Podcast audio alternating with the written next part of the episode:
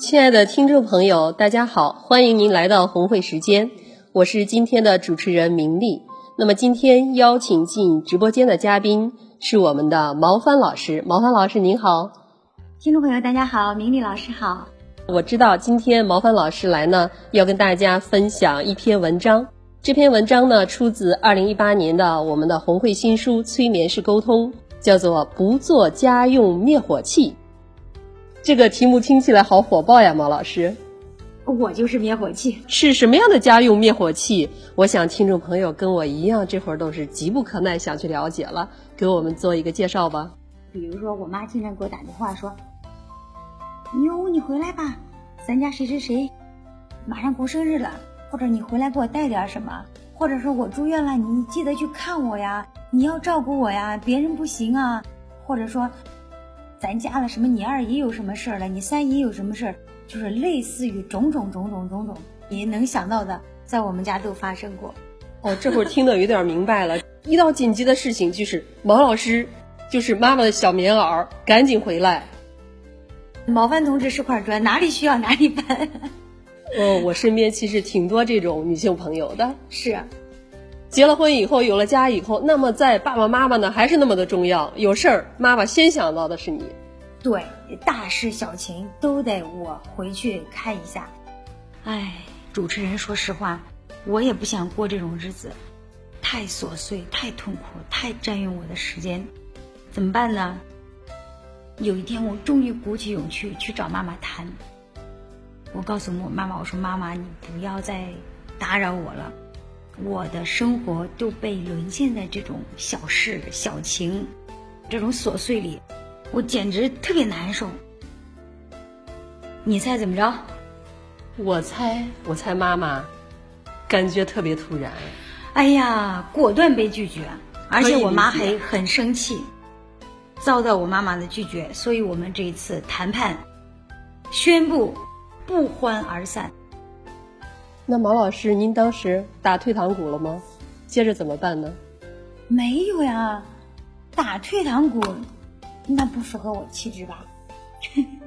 因为我就想着，第一，我确实不想过这种生活了，我想把这种生活终结；第二，就是我后面那个高人老师，他还逼着我必须成功，那怎么办呢？那得想辙呀，想办法呀。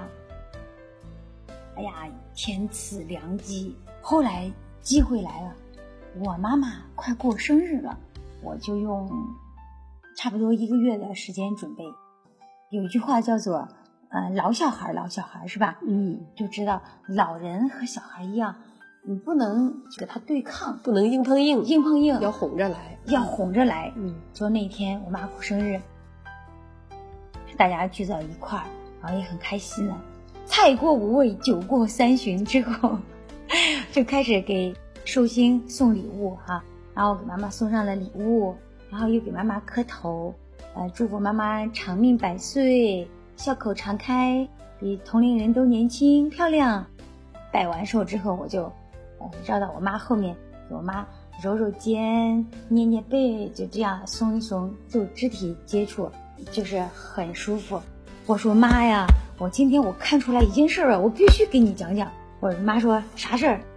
我说妈，我发现你啊和一般的老太太那就不一样，你是一个高瞻远瞩的，和别人甩一般人老太太八十条街的人，这是要把妈特别明智呀，那还得要使劲抬。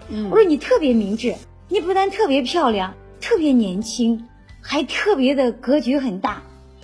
将军头上能跑马，宰相肚里能撑船，这就是你。我想到你，我就觉得就浑身有用不完的劲儿。老妈，你看你你现在你这么好，哎呀，我都好羡慕你。妈，我再给你讲个故事吧。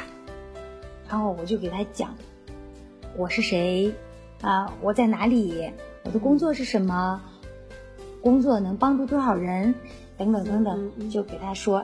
也就是说，让他对我有一个深度的了解，包括我的价值、我的收入、别人对我们的看法，对我们在社会上的地位，让妈妈了解到，你不仅是她的闺女，同时在社会上也是很重要的有一个角色。对，就是一个人的社会价值。嗯，然后我给他说完，我妈妈说：“咦，俺妞真了不起。”然后我说：“那不是我了不起，那是您了不起呀。”对，这妈妈心里感觉到好荣耀啊！这会儿，我妈说：“有我啥事儿呢？你说这些事儿又不是我干的，这事儿虽然不是你干的，你看这闺女是你生的呀，你把我生的这么好，养的这么好，遗传的这么好，我这所有的配置都是您给的，你说你是不是很了不起的人？我刚刚说你跟别人不一样，你现在信了吧？”你就是一个很大气、很睿智的人，所以才把我养的这么好，是不是妈妈？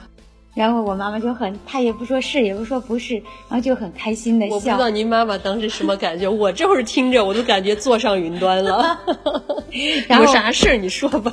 然后她就很开心。我说再说，我说妈妈，我们下面来说一说钱好不好？她说好。然后我就开始给他们讲，我们每天能赚多少钱。每个月能赚多少钱？每年赚多少钱？我妈说：“哇，这么厉害！”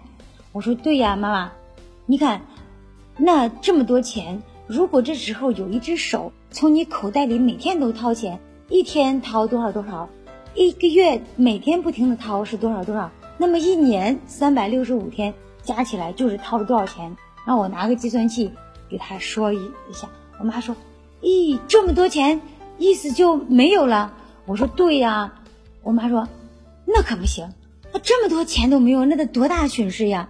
我说你看妈，你看我在红会是做营销的，我的工作就是要去不断的传播、推广、宣传红会文化，让更多的人受益，让更多的孩子因为红会文化而受益，让更多的家庭因为红会文化更加的和谐，让更多的男人、女人。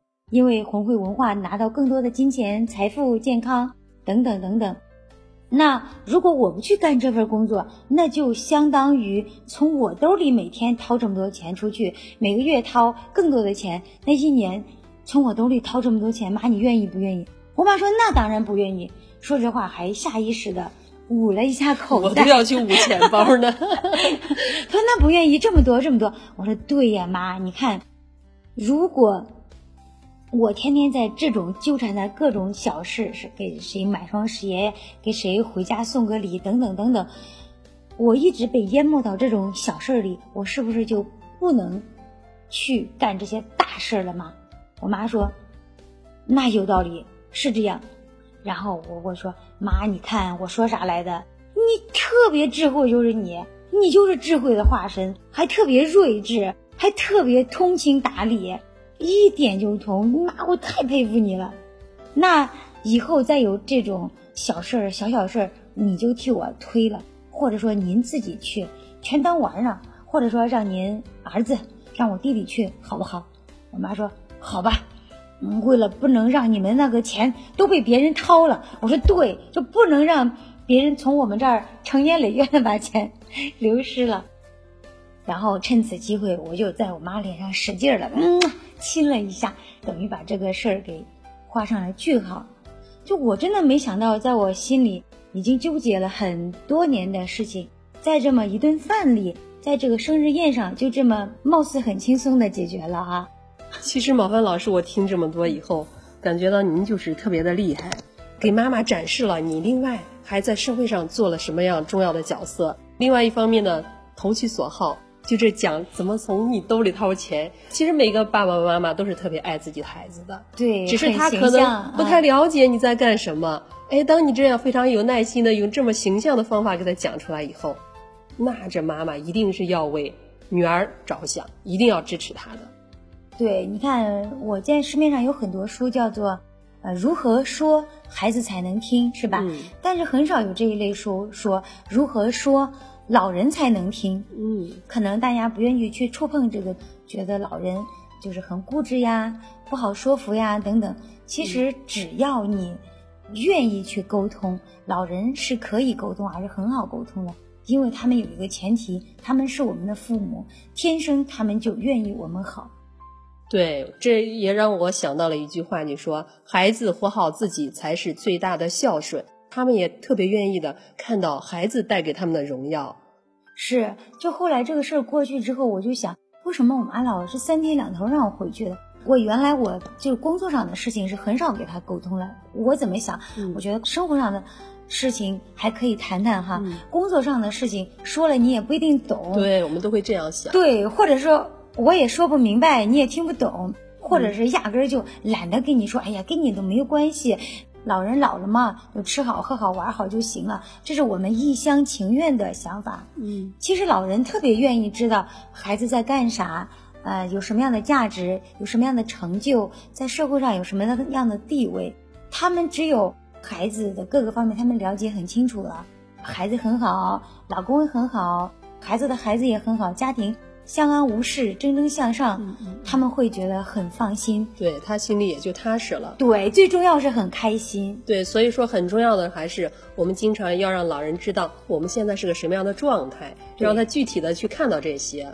对，这样反而是让他就减少了所谓的打扰你的机会。从那个沟通之后呢，妈妈真的很棒，就是这种。芝麻蒜皮的小事真的很少给我打电话了，然后我反而会去给我妈妈说啊，妈妈，我最近在忙什么什么什么事情，大概多少多少天会回去看你，我准备给你买个什么什么样的礼物，就是这种简单高效直接的沟通，反而是我们家一个全新的沟通模式。